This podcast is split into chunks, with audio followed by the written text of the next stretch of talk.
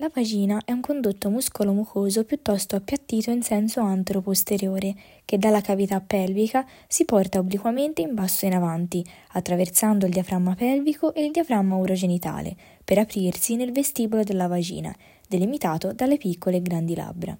Un condotto molto dilatato e dilatabile e per questo si descrive un diametro di 3-10 cm che durante il parto si dilata, andando ad occupare quasi tutto lo stretto superiore del bacino. La sua lunghezza invece è di circa 7-8,5 cm, ma varia con l'età. In questo organo distinguiamo un fondo che corrisponde alla regione del fornice, un corpo e un orifizio vaginale, con cui essa si apre nel vestibolo della vagina. Nella situazione di riposo, il fondo, che si inserisce sul collo dell'utero, ha una forma rotondeggiante.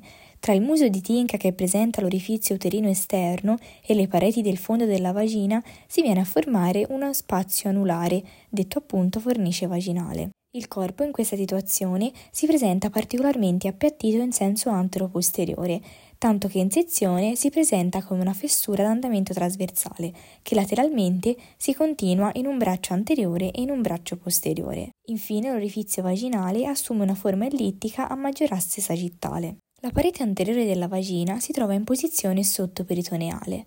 A livello del terzo superiore entra in rapporto con la base o fondo della vescica, mentre nei terzi inferiori entra in rapporto con la parete posteriore dell'uretra.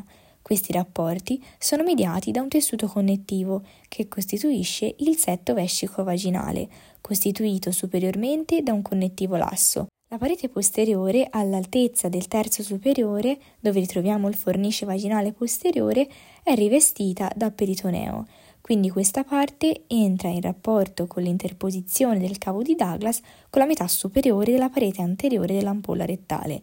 Più in basso invece entra in rapporto con la porzione sottoperitoneale della parete anteriore dell'ampolla rettale, con l'interposizione di un setto connettivale detto setto retto vaginale. Dandosi poi verso il basso, il retto e la vagina tendono ad allontanarsi, infatti tra questi due organi si forma uno spazio triangolare a base inferiore, detto trigono retto vaginale. Lateralmente la vagina è in rapporto superiormente con il parametrio e con il legamento trasverso di Mekerroth, in basso invece riceve l'inserzione del muscolo elevatore dell'ano, attraversa il diaframma pelvico e inferiormente attraversa anche il diaframma urogenitale. Ancora più inferiormente entra poi in rapporto con due organi rettili, detti bulbo del vestibolo, organi a forma di mandorla allungati in senso sagittale, che con il loro margine mediale delimitano l'uretra. La superficie interna della vagina si presenta irregolare per la presenza di pieghe della mucosa ad andamento trasversale, che sono dette rughe vaginali.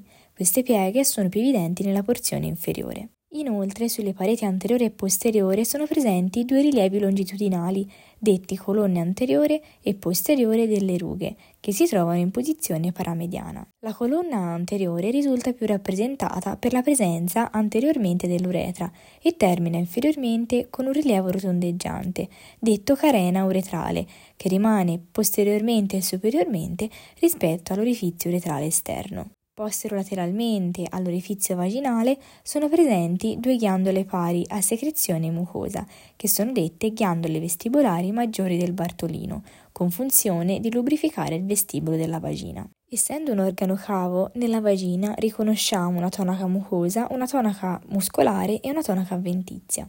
La tonaca mucosa è costituita da un epitelio pavimentoso composto. Alcune di queste cellule producono glicogeno, che è trasformato in acido lattico, responsabile del pH acido. Inoltre l'epitelio è soggetto a modificazioni cicliche, dietro lo stimolo di estrogeni e progesterone. Nella prima metà del ciclo varico si trovano soprattutto cellule acidofile, mentre nella seconda metà cellule basofile. Sotto l'epitelio troviamo una tonaca propria, ricca di vasi e nervi, priva di ghiandole. In questo caso la tonaca muscolare è poco rappresentata ed è costituita da fibrocellule muscolari lisce con andamento spiraliforme. Infine troviamo una tonaca avventizia costituita da tessuto connettivo denso. La vagina è vascolarizzata nel suo terzo superiore dal ramo cervico-vaginale dell'arteria uterina, mentre nei due terzi inferiore dall'arteria vaginale, ramo viscerale del tronco anteriore dell'arteria ipogastrica.